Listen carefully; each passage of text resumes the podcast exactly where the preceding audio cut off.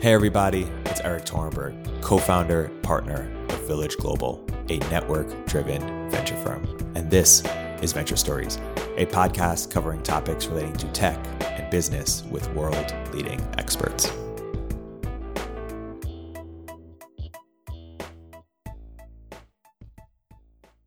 Hey, everybody, welcome to another episode of Venture Stories by Village Global. Uh, we're here today to talk about uh, new consensus mechanisms, uh, among other things. Uh, and I'm here with Haseeb Qureshi of, of Metastable and Aparna Krishnan of Mechanism Labs. Guys, welcome to the podcast. Thanks for having me. Really excited to be on. Excited to be on this podcast. Awesome. Let's uh, let's start with uh, some introductions and how we got uh, you know acclaimed to introduced to the topic. Uh, Haseeb, perhaps you could start, and then Aparna. Yeah, absolutely. So I first got into blockchain, I, guess it was a couple, a few years ago when I first started really delving into how proof of work actually worked and Nakamoto consensus, the longest fork rule. And, you know, this is, this is also around the time that I was really delving into a lot of traditional computer science. And the idea that there was a different way to achieve consensus in this massive distributed system that's as large as the entire world, that was just a mind blowing idea to me at the time. And uh, although I didn't quite grasp the significance that cryptocurrencies would end up playing in my own life, um, I, I, I kind of really got the idea that there was something new going on here. I didn't quite appreciate how new they were until I started doing more and more research into the way that consensus mechanisms end up enabling uh, most of what blockchains are really about. So I've been looking more deeply into blockchain consensus protocols over the last like year and a half since I've gotten deeper and deeper into crypto. And uh, I, I, just find this area completely fascinating. And there's so much work being done right now that's absolutely completely new, groundbreaking research. And uh, I'm really interested to see where it goes. That's really cool. That's that's quite interesting. Um, I got into the crypto space because I cared a lot about privacy and cryptography. Um, and I saw blockchains or Bitcoin back then as an application of cryptography. Um, and it was quite amusing to me how um, the Bitcoin paper was not like academically rigorously crazy to read or anything, but uh, it was this very very simple protocol which was so revolutionary. Um, and yeah, so that was my introduction to the blockchain space. From there, I went on to teach um, a couple of classes at Berkeley about blockchain, and then I taught a few executive education programs. Um, and in all of this, I realized that a lot of people were trying to build applications on top of a blockchain that was by no means ready for any of these applications. Um, and I wanted to do my part and make an impact, which is how I got into blockchain research. Um, because I realized I was in this very uniquely positioned place where I had all this knowledge about blockchains um, from teaching people, and now was my time to actually go out there and build it. That's that's awesome. So uh, let's to just kind of dive in. I think the the easiest place to start in talking about consensus is, I mean, a lot of people who are not as technically versed in the computer science won't necessarily even know what we mean by consensus. So probably the place to start is the granddaddy of blockchain consensus, which is the consensus mechanism in Bitcoin. So, Aparna, would you mind like just kind of briefly going through how Bitcoin achieves consensus? And most people are probably familiar with the story, but just really briefly, so we kind of uh, ground the rest of this conversation. Yeah, absolutely. So, um, at a very high level, um, when people say consensus, I just like to think of it as multiple nodes coming to agreement on a common view um, of the world. Um, so, in Bitcoin, um, the process of coming to consensus is basically through something called mining. Um, and the idea is that everyone is trying to take part in this race, and the person to first finish solving this puzzle gets to add their block to the blockchain. Um, the reason there's a race is so that it makes it difficult for any one person to like create multiple identities of themselves um, and add to the blockchain very easily. Yeah. Right. So uh, another really interesting way to think about proof of work I found is that uh, you know fundamentally the way that you the easiest way to think about achieving consensus um, is if you look back to like some of the original papers that were written on uh, like Paxos, which was the very first uh, fault tolerant consensus algorithm. Uh, the the original way that people think about okay, how do you get a bunch of nodes to agree on something? The easiest way to do it, instead of having a bunch of people talk to each other and kind of collectively decide, okay, we're all going to vote for one thing, the easiest thing is to just have a leader and the leader decides what is the next thing that we're all going to agree on. Mm-hmm. Um, and so this is also known as um, uh, leader-based replication or state machine replication based on some leader. And Bitcoin, the the the whole stuff that the rigmarole about mining and this proof of work and this uh, uh, you know randomly generating new blocks based on someone having the smallest hash and so on. Um, all that really does is this random leader election.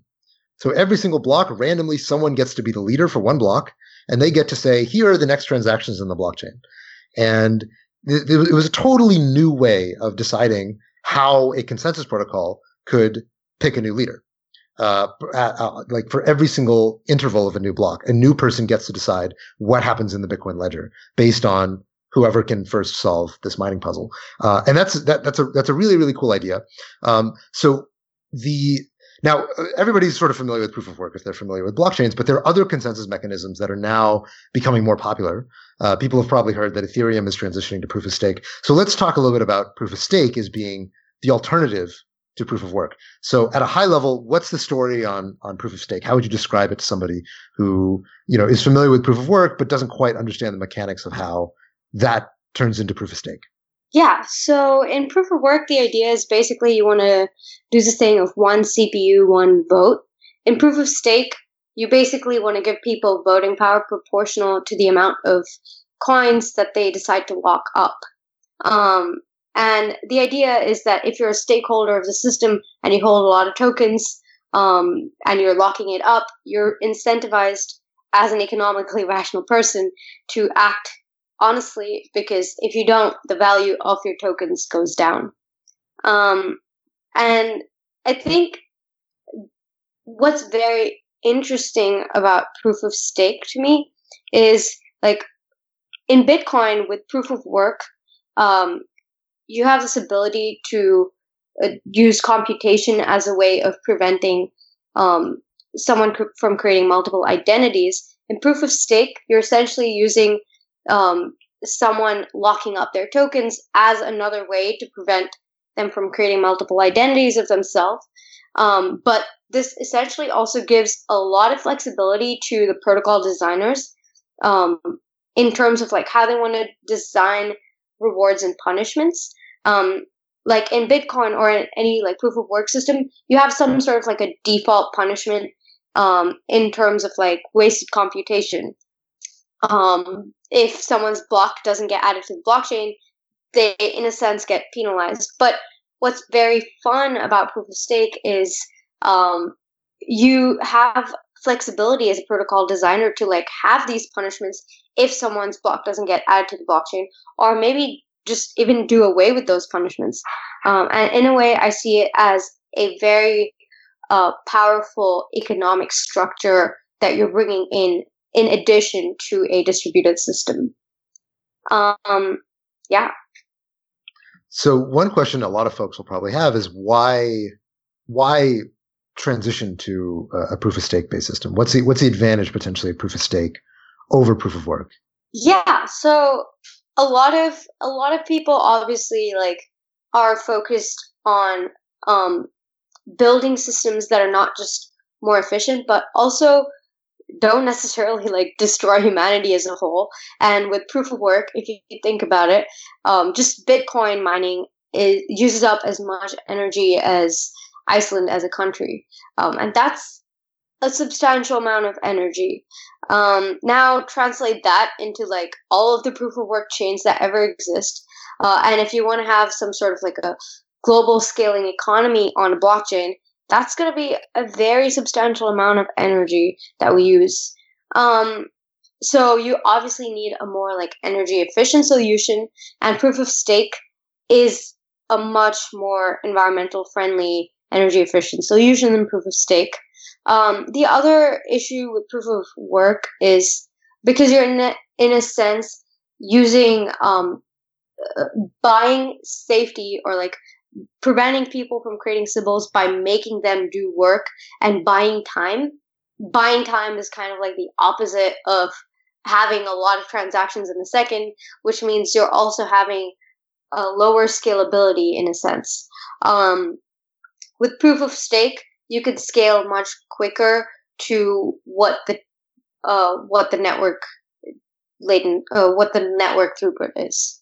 Um, and another thing in like, I guess this is very specific to Bitcoin's proof of work is the concept of no finality. So once a block is added to the blockchain, the myth that everyone told you that the blockchain is immutable is is just a myth.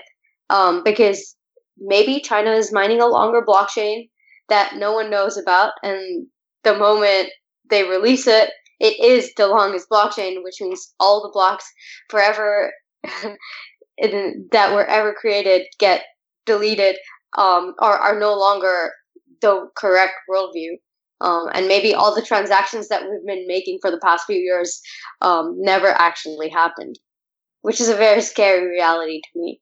Um, but with proof of stake, if you use some sort of a, a BFT hybrid, um, you have the potential to add in finality. So that that brings us to um, an interesting set of questions. So you mentioned a, a, lot of reasons why proof of stake gives you a lot of properties that are not possible in proof of work. One of them uh, having guaranteed finality in a proof of stake based system that's sort of a BFT style proof of stake system, as opposed to probabilistic finality, meaning that it becomes less and less likely given certain assumptions that you know Bitcoin is going to be reverted, but it's never 100%.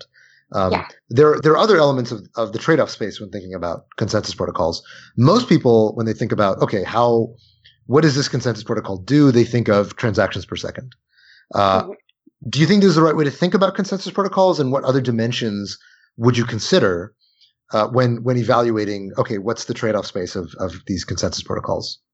Yeah, that's a great question. So I do think that, um, so a lot when I got into research in the blockchain space, or like when I was first trying to develop an app on the blockchain, um, it was hard for me to choose what consensus protocol to build on top of um, because all you hear on social media is a lot of like marketing academic language or a lot of what you hear even when you're at conferences is like this marketing academic language um, where people try to sell you their consensus protocol rather than present to you their consensus protocol.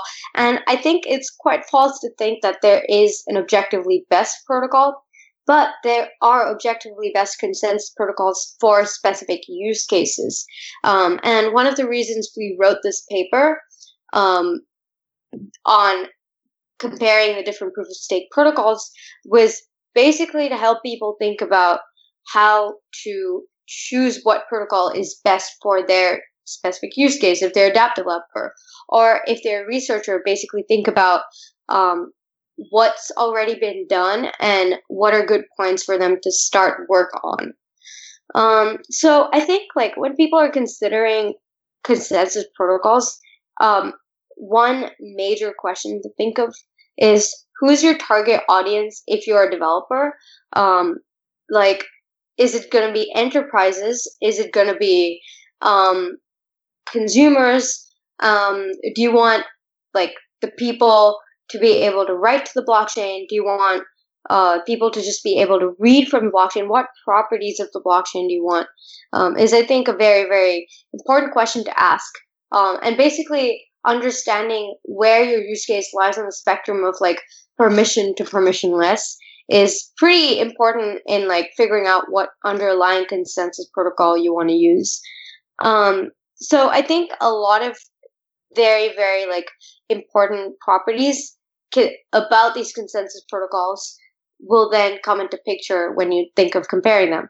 Like, for example, um, if you're trying to get enterprises to use your um, maybe financial use case, you're trying to create an enterprise of banks um, something you might want to consider is uh, uh, uh, uh, or something you might not want to consider is like if an economic incentive exists in the um, in the underlying blockchain protocol because you don't necessarily need economic incentives for these big consortiums to run full nodes. Um, they're already incentivized by external factors to run full nodes just because they want to store all the data um, and versus on the other hand, if you're trying to create like a global payment system, which is what Bitcoin is, um, and you want to give everyone the ability to join um, and leave your protocol um, and be a participant and have the ability to add blocks to your blockchain,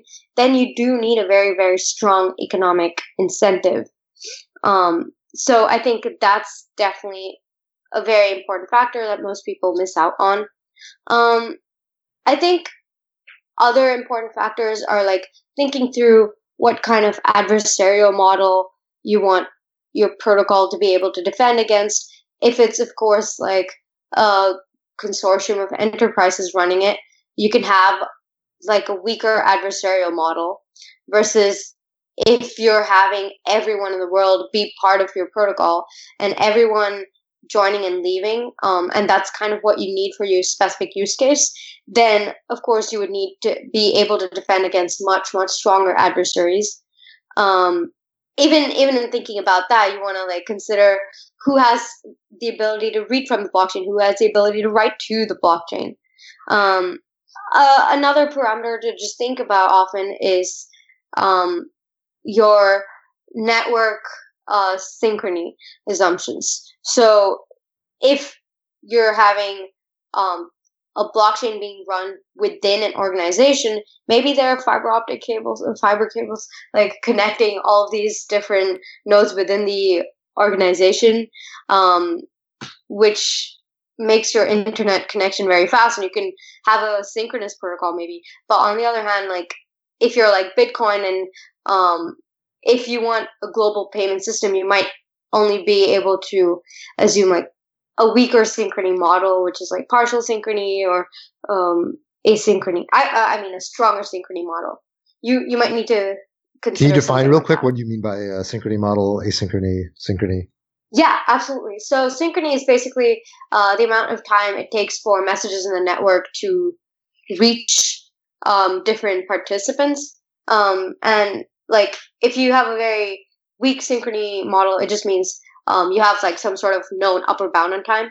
And if the strongest synchrony model is like um, there's no concept of upper bound on time at all. Messages so in other words, right. So if I'm if I'm hearing that correctly, in other words, uh, having a very uh, you know assuming a synchronous model basically means that you're assuming that every single message is going to pass through the network in a certain amount of time, and if that ever happens not to be the case, then the guarantees of your protocol break down. Yeah, right? basically. Yeah. Got it. Got it. So you're so you're making assumptions about the network, and presumably, if you have a really crappy network like the entire internet, uh, which yeah. is much more flaky than like a LAN inside of a, an enterprise, uh, then you need to make weaker assumptions about you know how long it takes for messages to propagate through the network before your protocol starts breaking. Uh, yeah. So if you're using the internet, uh, you you'll need to make um, yeah, uh, stronger assumptions because uh, okay, I guess I guess I'm like mixing up words here. Um, when I say uh, the model is strong, I mean um, like asynchrony is strong as a model, but has less assumptions. Um, so it has weaker assumptions, I guess, just to not confuse views, uh, viewers. Got it. Got it. Yeah. Yeah. Cool. So okay, so that's so that's very interesting. So uh, hearing all that, I, I got a sense of some of the trade-off space, but why? How would you convince me not to just pick the protocol that has the highest transactions per second? Well, I guess um, if you wanted to just pick a protocol that has the highest transactions per second, um, Facebook, Google, Apple are already doing that. Um, why are you designing a blockchain to do that? Because the way I see blockchains is or any sort of decentralized technology is they were developed not for the sake of uh, technical improvement in the sense of like higher performance. Um, they were rather developed with the purpose of, of fighting something that was legally not permitted. Um, so, like censorship resistance is an example. Um, so, if you're trying to build a use case on the on just a protocol that has the highest transactions per second, um, why are you even using a blockchain? Fair point. Fair point. Yeah. Okay, so uh, let's let's dive in. So we talked about proof of stake from a very high level. Um, and of course, people are familiar with the division between proof of work and proof of stake. Now, proof of stake is often mistaken as being itself a specific consensus protocol, but of course, it's not. It's a it's a category of consensus protocols. Um, so, can you kind of delineate what's the difference between talking about a consensus protocol and talking about proof of work and proof of stake as Sybil resistance mechanisms? Um, can you just draw that out for the audience? Yeah, absolutely. So, I think when people say proof of work as a consensus protocol, they mean it's a Sybil control mechanism. Um, plus, it has some other thing which helps people come to agreement. So um, they actually mean the part that comes to agreement plus the part that prevents people from creating multiple identities of themselves. Um, when they talk about a family of consensus protocols. I guess these terms are used like interchangeably and are often very confusing, but um, usually when people talk, about proof of stake um, for family of consensus protocols, um, like the way I like to think about uh, consensus protocol is there are two parts. One is like um, the part where you decide who is participating um, and how they're coming to agreement. And the second part is like, how do you decide, like, how do you prevent these people from um, creating multiple versions of themselves, which is a Sybil control part.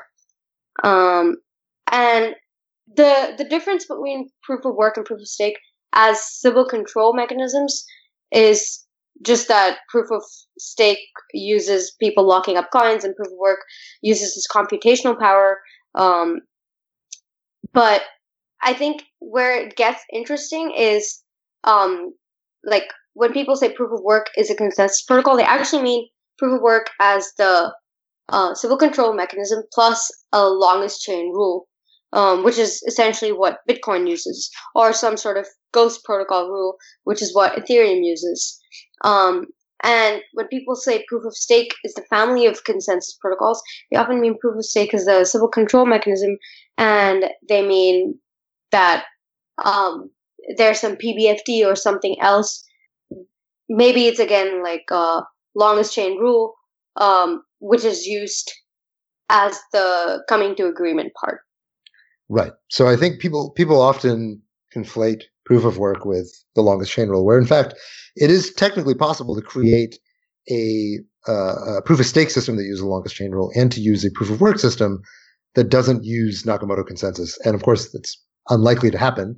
Um, but let's let's kind of go deeper into the details of consensus protocols themselves, and and maybe that'll help uh, elucidate some of this area for some of our listeners. So you wrote this paper a meta-analysis of alternative consensus protocols, along with uh, some of your colleagues at Mechanism Labs. Um, so tell us what, what, were you trying to accomplish with this paper? What's the uh, what's what's the story here? Uh, so when when we got into the blockchain space, um, it was definitely hard for us to um, figure out like what incentive model we wanted to build or what incentive model we wanted to create. So the first step we wanted to do is understand what's going on in the blockchain space, what's all the developments so far. Um, and so one way we did that was using the uh, meta-analysis paper. But as we were going through it, something else we did realize is that it's very hard for newcomers to the blockchain space to understand what's objectively the best protocol for them to use if they're a developer what's objectively like a good protocol for someone to invest in um, if they're like new to the space and just trying to understand it, or what are good starting points for people to just start thinking about research. Um, and what we realized is if someone within any of these organizations created a framework, um, it wouldn't be neutral and it wouldn't necessarily like depict what the ideal framework looks like. Instead, if we created such a framework, it would be very, very like helpful to not just app developers, but also new researchers. Um, and also would just be a great way to map out this knowledge space. Got it. So as you go through the paper, you, you, start by describing some of some of the properties of traditional consensus, before you go into blockchain consensus. And I think that's a good place to start. So describe to me kind of the properties of traditional consensus protocols before any before you know the Bitcoin white paper and all that. Um, what do these consensus protocols look like? What were their properties?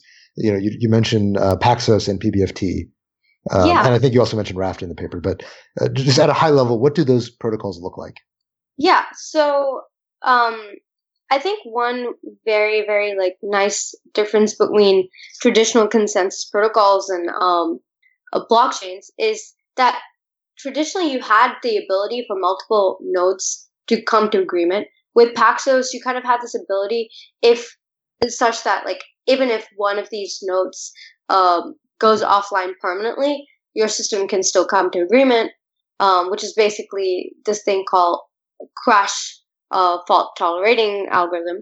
Uh, with PBFT, you had this additional property whereby um, even if nodes acted arbitrarily so not just went offline but actually like controlled the network and started um, messing up on um, message delivery in the system your system could still come to agreement if up to like um, a third of these nodes were malicious um, which is where like pbft came into place but what none of these systems accomplished was the ability to um, have nodes that moved in and out of the system. So this ability to handle churn. So in traditional consensus protocol, um, you don't, you kind of like need to know who is part of your um, consensus process at the start. Uh, and you can't handle this huge fluctuation of nodes in and out of the process. Versus um, what Bitcoin did is basically come out with this process whereby um, nodes can now move in and out, go offline and online as they choose, in addition to just um, being Byzantine or like have crash faults. And I think that's where this whole like permissionless property comes in when you start talking about blockchains. So tell me a bit about the scalability of these traditional consensus protocols. Um, well, one thing is that if you tried to do PBFT at a very large scale and like everyone sent messages to everyone, um, that would definitely not. That would be very complex as a system, um, and would not necessarily like give you exactly what you wanted in terms of scalability.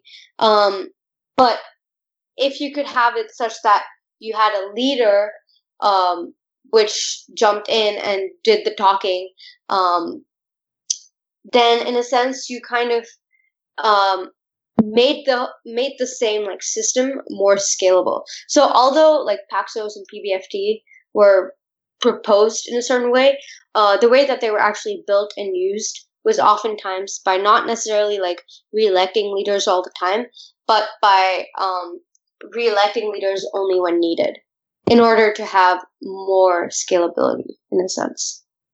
I see. So how how you know if if we imagine that we were to try to run Paxos or PBFT at an internet scale for a very very large system, um, my understanding is that they, they, you know neither of those systems would really scale, especially not PBFT. You def yeah you definitely would not want to do that um, under any circumstance. Um, yeah. Right, but a but a unique property of you know, a proof of work and the longest uh, longest chain rule is that although blockchains are slow, my understanding is that the the scalability of the blockchain is actually invariant to the number of people who are mining on that blockchain. So you can have 10 people, you can have a thousand people, you can have a million people, and it runs just as quickly. Is that correct? Yeah, that is correct.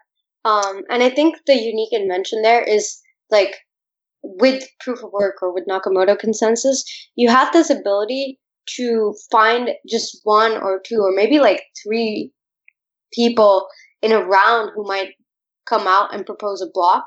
Um, and then everyone just gossips that block to everyone else. Um, versus like having a multi round discussion with multiple people um, on what next block to add to the blockchain. It's just like, oh, I added a block. You just accept the block. There's no more communication beyond that.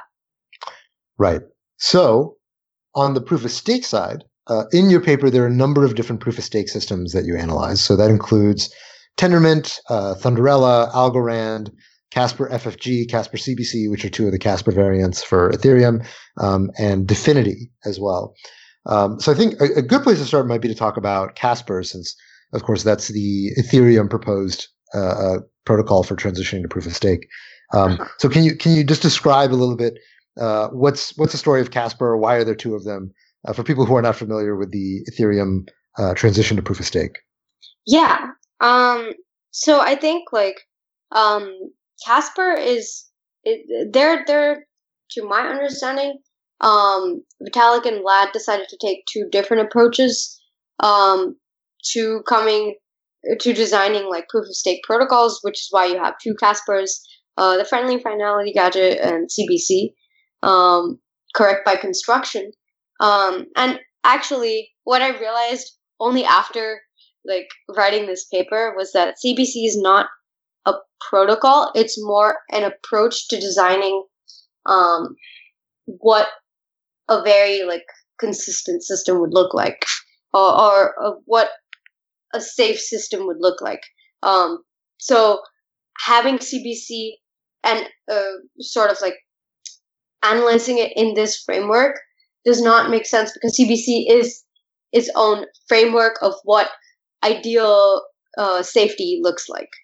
Um, on the other hand, FFG is like this this very very interesting approach where you don't necessarily want to leave everything about proof of work.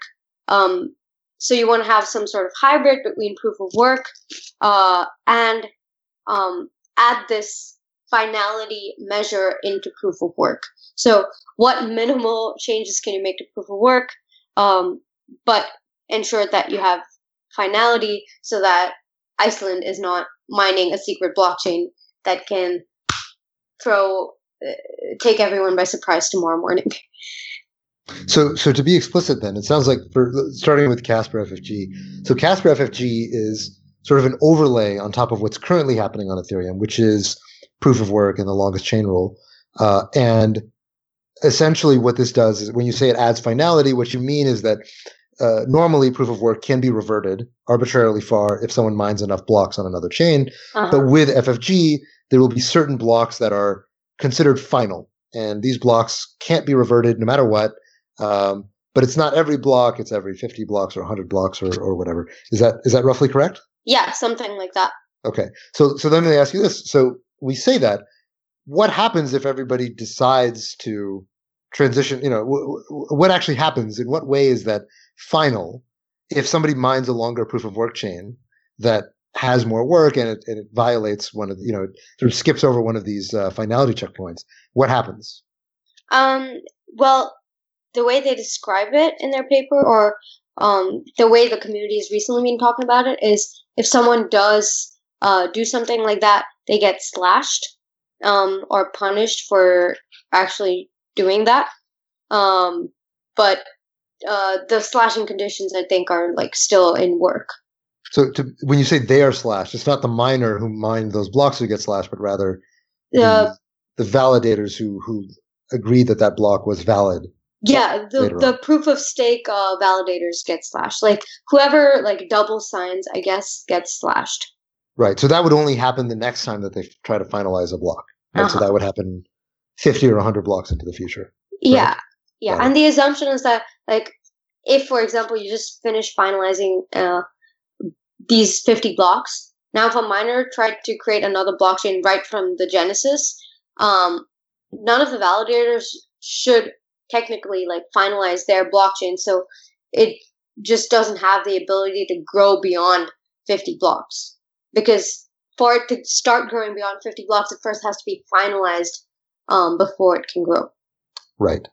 So I understand why Ethereum wants this as it transitions to an entirely proof of stake system. But in and of itself, does Casper FFG plus proof of work underneath it? Let, us imagine that, that, that Ethereum were never to transition to pure proof of work. What's the advantage of this? Why do we want this? Doesn't this just add more complexity and more edge cases? I think it's superior because it adds this property of finality. Um, it like I guess when designing a protocol, you don't necessarily want uh, to to rely on the community stepping in when things go wrong as much as possible. So if something like Iceland mining the longest blockchain happened, um, then you would kind of need community to step in and say, um, hey, we're actually not going to go with that longest blockchain, even though it follows the longest chain rule and all of that, because um, as a community, we decide against it. Um, and I think when you have to bring in external factors and bring in this sort of external discussion, uh, that's a lot more overhead than just dealing with it within protocol. So even if it means adding a few more edge cases, uh, I think the concept of finality is quite powerful. And hey, it means a blockchain is immutable, doesn't have to be a myth anymore. Fair enough. So let's then let's then talk about Tendermint. So Tendermint, one of the very first uh, formally specified blockchain proof of stake consensus protocols. Tell me a little bit about how Tendermint works and what some of its properties are. Um, so I think what's quite interesting about Tendermint is, um, I think on the whole list of protocols, um, I say list of protocols because I consider CBC more an approach, not a protocol. It's the only thing that chooses um, consistency over availability in the case of a network partition. Um, and I think that's actually quite an important property if you're building some sort of a financial or payment system. Um, so Tendermint basically um, takes PBFT, modifies it to have proof of stake as a Sybil control mechanism, uh, and scales it up to being something that blockchains can use. Uh, but the most unique thing about Tendermint is that finality property. Got it. And where is Tendermint used? Um, well, as of now, if you ask me where any of these protocols are used, I don't know because I've not seen use cases for any of them apart from Bitcoin. Got it. But I believe Tendermint is, is intended to be used in in uh, Cosmos. Oh right? yes, as an interoperability uh, protocol. Yes. Right. Um, so then there, there, you also analyze a, a couple of uh, sort of newer, sexier, um, you know, right, you know, fresh off the presses consensus protocols like Thunderella, Algorand, Dfinity. Um, and so what would be, I think what would be nice is just to go through, I know that each of them are actually pretty involved to explain in full, so we, we, we won't even try. But what we will do is sort of give a, you know, two sentence kind of Zen koan that sort of vaguely describes what the way each of them differ from each other. Is that, are you game for that? Yeah, I'm down. Okay. So, uh, give me, give me the two sentence version of Thunderella. Um, okay. Well, Thunderella is basically when everything is um, good. Uh, let's have this one accelerator be the proposer, um, and when malicious things start happening, you fall back onto a slower blockchain. Okay, so we got fast lane, slow lane. Yeah, fast lane, slow lane. Okay. And uh, it, yeah, the ba- uh, the basic idea is that um, most of the time you're not even going to have malicious activity. Um, like if you think about it, how many times in a day do you see 51% attacks happening on proof of work on the Bitcoin blockchain, or how many times even in a month do you see like a 51% attack happening? Um, so why not have a fast lane, lane? All right. Uh, two sentence version of Algorand. Um, so Algorand is actually I hear changing their protocol, but the last uh, the protocol that we have in the paper um, is okay. The unique part of the protocol is basically um, how do you enable people to have um, to be proposers, but hide the fact that they're proposers until they actually send the message. Okay. Um, so, so, secret proposers. Secret proposers. Okay, so there's a, a a lottery that randomly elects proposers uh, in a way that no one can tell in advance. Yep. Okay. And cool. fun fun part that's patented. Oh, that's always delightful. Um, okay, and then uh, give me the two sentence version of Dfinity. Um, with Dfinity, it's like how do we, in a verifiable, decentralized way, use randomness to select uh, people who are part of the committee and proposers. Dfinity and Algorand, I feel like were pretty similar, apart from uh, how they chose proposers and basically um, Dfinity has this other like really interesting process by which uh, they keep the blockchain growing and then also have a committee of people like finalizing the blockchain. So kind of like uh, an in between of FFG and Algorand. Got it. Cool. So in general, so we've talked a lot about these, some of these different consensus protocols, and you know, it it also to some degree remains to be seen when we actually put some of these newer consensus protocols into practice in the wild, how they stack rank against each other in practice. Um, but how do you think in general about the trade off between decentralization and scalability of consensus? So that's actually a really, really interesting question. Um, and I think like just decentralization as, as a term is very, very subtle. Like decentralization could mean lots of things. Decentralization at the network level. Um, so does anyone keep track of the data? Do you want any uh, anyone to be able to be a full node? Um, then there's like decentralization at the leader level, like uh, who has the authority to um, add and create blocks to the blockchain. Or then there's like decentralization at the verification level. So who has the ability to um, validate transactions or check, uh, check that they verify. Um, and then there's also decentralization at the governance or software level in terms of like who has the ability to update and control the software um, at at the governance layer. Um, and I think when uh, people talk about like decentralization versus scalability, it's a lot more nuanced than um, people think. And of course, the intuition is that the more decentralization, the less scalability you have.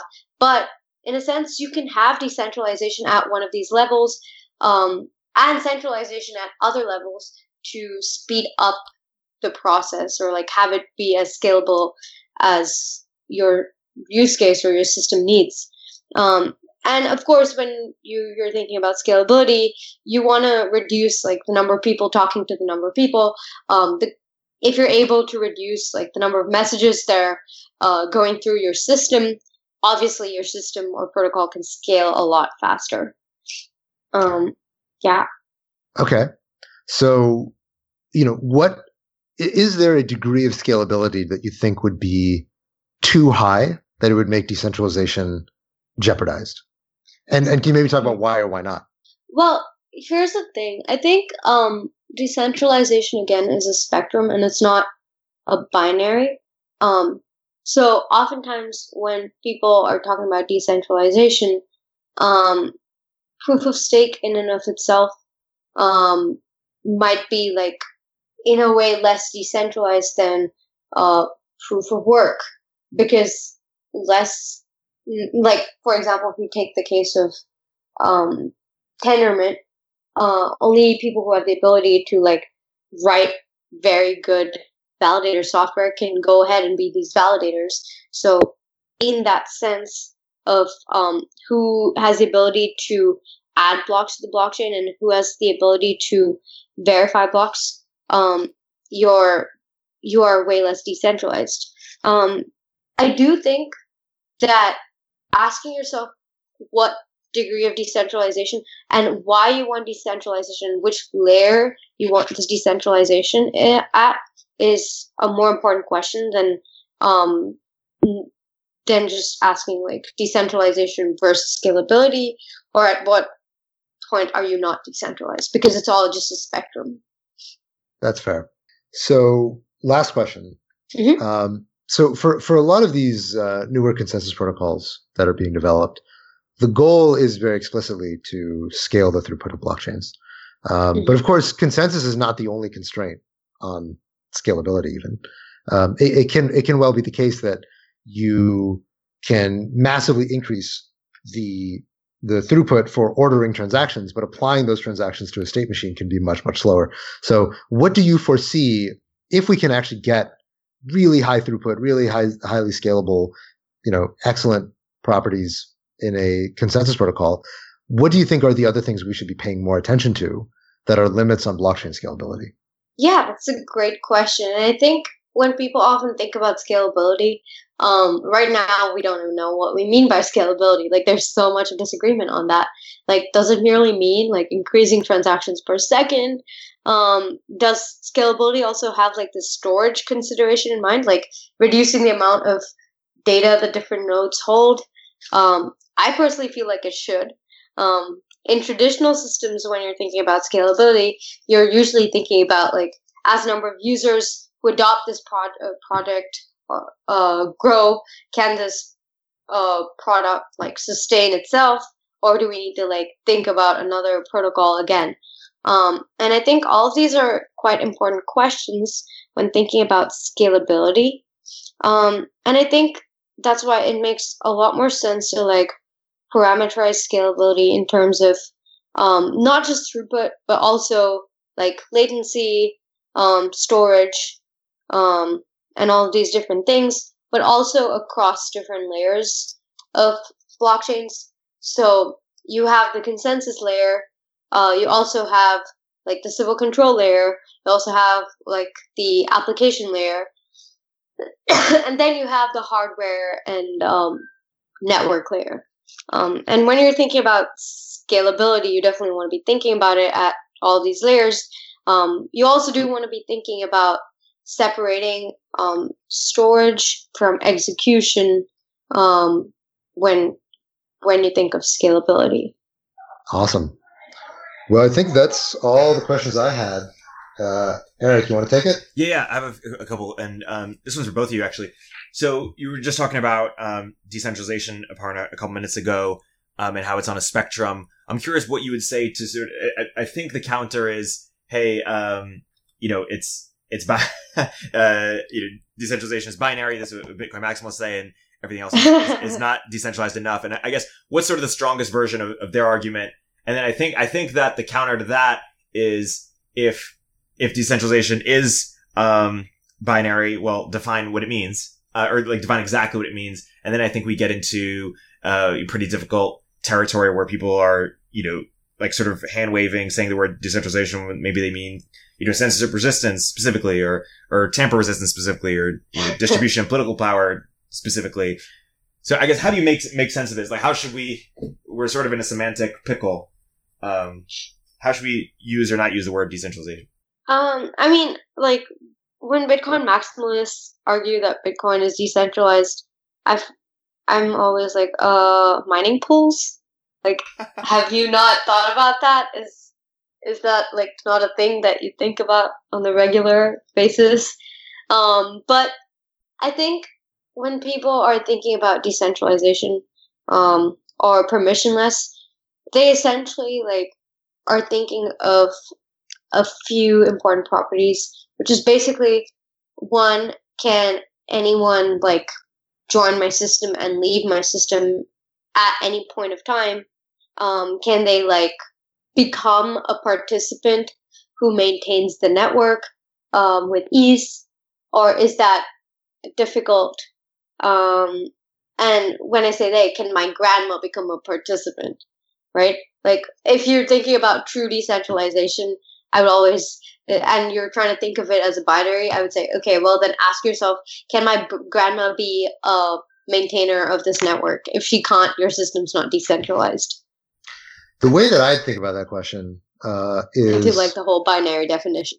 Yeah, the way I think about that question is, you know, decentralization is kind of a kind of a boogeyman a little bit, where it's this it's this it's this big, vague word that kind of encompasses whatever the speaker wants it to mean at any given time.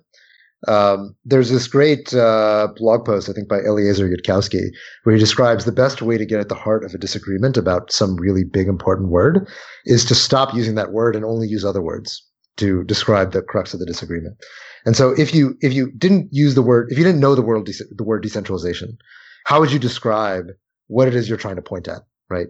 Is it the, the censorship resistance or another you know, the, the ability of anybody to write to this ledger?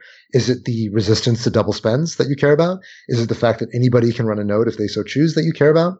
And ultimately, the, whichever aspects of that quote unquote decentralization, um, you know, which of those are important isn't really up to, you know, I can't really say, look, this this version of, of decentralization isn't important because ultimately that's decided by the community of people who use that that blockchain, right?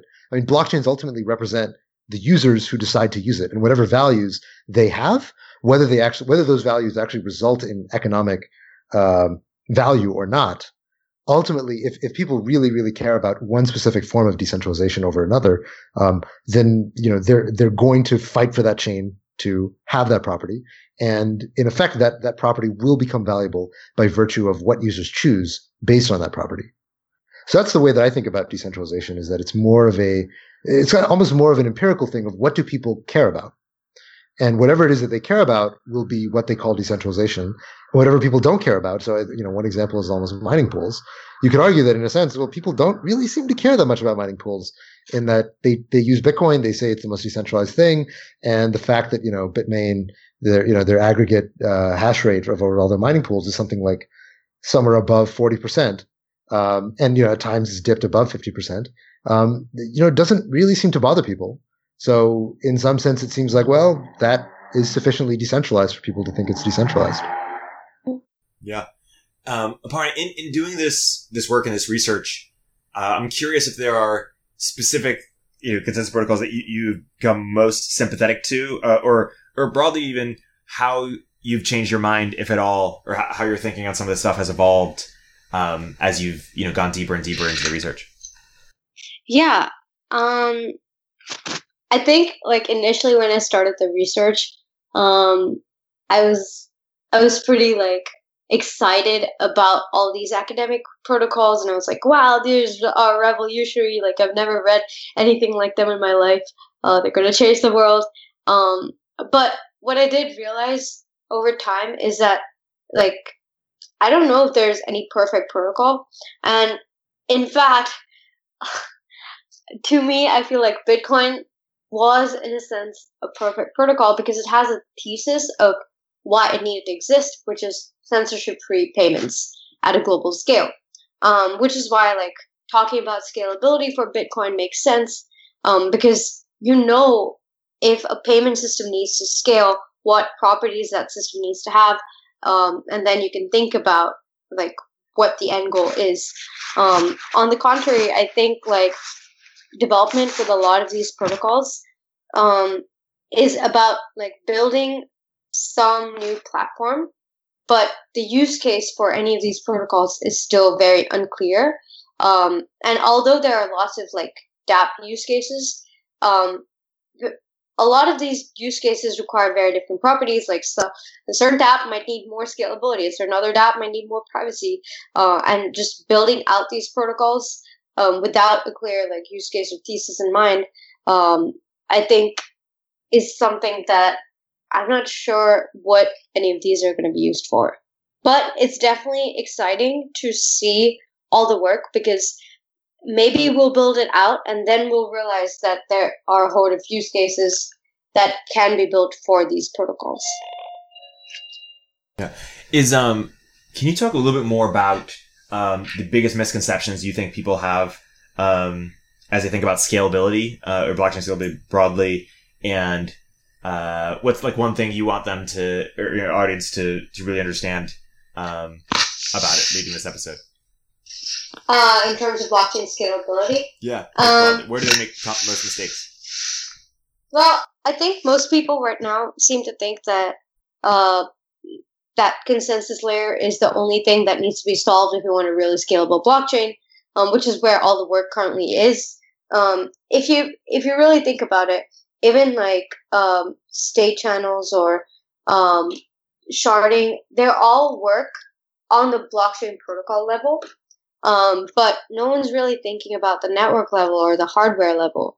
Um, and I think if you want a truly truly scalable system, uh, someone needs to also be thinking about like how these messages are gossiped around or like what hardware we're going to be using um, in like talking to these different protocols um, and it's definitely fascinating seeing all the research at the blockchain level but i think a key takeaway is um, definitely think outside of just the consensus protocol level this question both of you if you, there was sort of a request for products that you guys had, or request for uh, like where you want people to innovate as it relates to consensus protocols, or or, or broadly within um, like scalability. What, what would you say? Where do you want people to to be building or or experimenting or tinkering?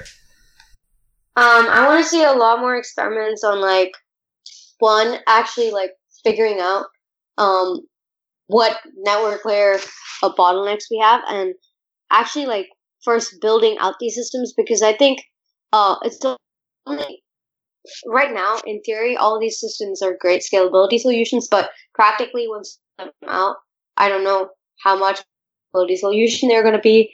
Um I do want people to like experiment and be validators or like be um, miners for these different systems to test what scalability um, issues they run into once they're practically deployed. I think while people are thinking like theoretical research, um, they should also consider like looking into application layer scalability um, or even like the how they can build more scalable hardware or how they can build um, better gossip network protocols. So I, I definitely agree with that. I think um, although you know I get really excited about consensus protocols, ultimately a ton of investment and brain power has gone into looking at consensus protocols over the last couple years. And uh, most of the things that have been explored haven't really had time to be fully baked and come, you know, get launched and actually be tested out in the wild. But my guess is that we, we we've already invested a ton into that side of scalability, but there are other elements of scalability that haven't been as widely addressed. So if you just look at, you know, even, um, you know, uh, uh, looking at the, the virtual machines of some of these smart contract layers, uh, looking at the networking layer, looking at the hardware layer, um, a lot of a lot of different aspects of scalability have just been almost entirely neglected. Either one because they tend to be more project specific, or second because they're just not as sexy or not as obvious how to monetize them by starting a fancy new blockchain and raising a bunch of money. Um, so I would I would definitely mirror Aparna's sentiment there that I'd like to see more experimentation at different layers in the stack um, because ultimately focusing all of our attention on just one layer is going to end up us scaling the consensus layer and then having everything else be the bottleneck. Yeah. Um, for in, in to, to, sort of wrapping up here for um I'll sort of separate the audience into two groups: people who are uh, you know, able to follow along and had had some you know prior understanding or, or could make sense of what we were discussing, and and folks who are new to the space and uh, this was this was above them, but they uh, are are eager and curious to, to catch up. W- what sort of reading material would uh, for people who want to go deeper uh, in this stuff for, for the first group, and then for the second group, people who sort of want to want to catch up? What would you what would you recommend to, to build those groups? Yeah, so for people who are already like pretty deep in the space, um, I would say like join the Mechanism Labs Telegram. We have a lot of very interesting discussions on it. Um, you can find the link on our GitHub, um, and you can find great communities of other people who are working on similar projects or looking for teams of people to work on projects with. Um, if you join our Telegram or follow us on Twitter, um, at Mechanism Labs. Um, for people who are still very new and are um, getting up to speed, um, I would definitely recommend reading some of our blogs. We write some really good introductory blogs. Um, I do like um, like Julian's blogs. I like crypto economics from Josh Stark's blogs, uh, basically all of L4's blog series. Um, join ETH Research. ETH Research has some really cool work going on. Um, also do just like, um, join, join the Mechanism Labs Telegram group. Yep. Awesome. Who, who who's Julian? You mentioned we'll put him in the show. Oh, Julian Koh from Metastable. Cool. Or like um, who or even like um, blockchain Berkeley blogs. Um, there, there are very, very like interesting blogs in the blockchain space. Um, John Bacchus's blog posts, um, Vitalik's blog posts. Uh, all of these are, are very like interesting cool. and introspective. Yeah. Anything you'd add to that, Haseeb? Uh, probably the one, like the mother lode of place to go for blog posts is uh, look at Vitalik's old blog posts on the Ethereum Foundation website. Um, if you just read everything that Vitalik has ever written, you will basically be a like a world class expert on this stuff. Um, although th- those, to be clear, those are very technical. So if you don't have a technical background, um, then I don't, I don't really know what I'd, if you don't oh. have a oh. technical background, I don't know what I'd recommend insofar as learning about consensus protocols, other than maybe some good YouTube videos, just, you know, kind of building up your intuition about, uh, uh, Nakamoto consensus. Oh, for non-technical people, here here are a couple good blogs. Um, one is Ashley Lannquist's Intro to Blockchain. Um, then there's also a paper that was recently published by Andrew Glidden, um, like approaching Bitcoin and blockchain from a more like legal standpoint. Guys, it's been a f- fantastic episode. Uh, where can people find you uh, on the internet, and um, where can uh, oh, you know what should people stay tuned for? So you can find me on Twitter at Aparna Locked, um, and stay tuned for a lot of work coming from Mechanism Labs. We're recently focused a lot on incentive design and scalability. We have a new scalability framework coming out. We also have a lot of very cool work on the incentive design side coming out soon.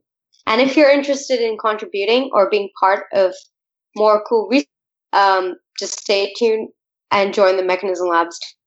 Um, yeah, and I was Haseeb Qureshi. Uh, you can find me on Twitter. Just search for my name. And uh, I'd say stay tuned for Mechanism Labs. I think what Aparna is doing is super awesome and love to see more people working on stuff like this in the crypto space. Awesome. Thanks so much, guys. Thanks for having us, Erik.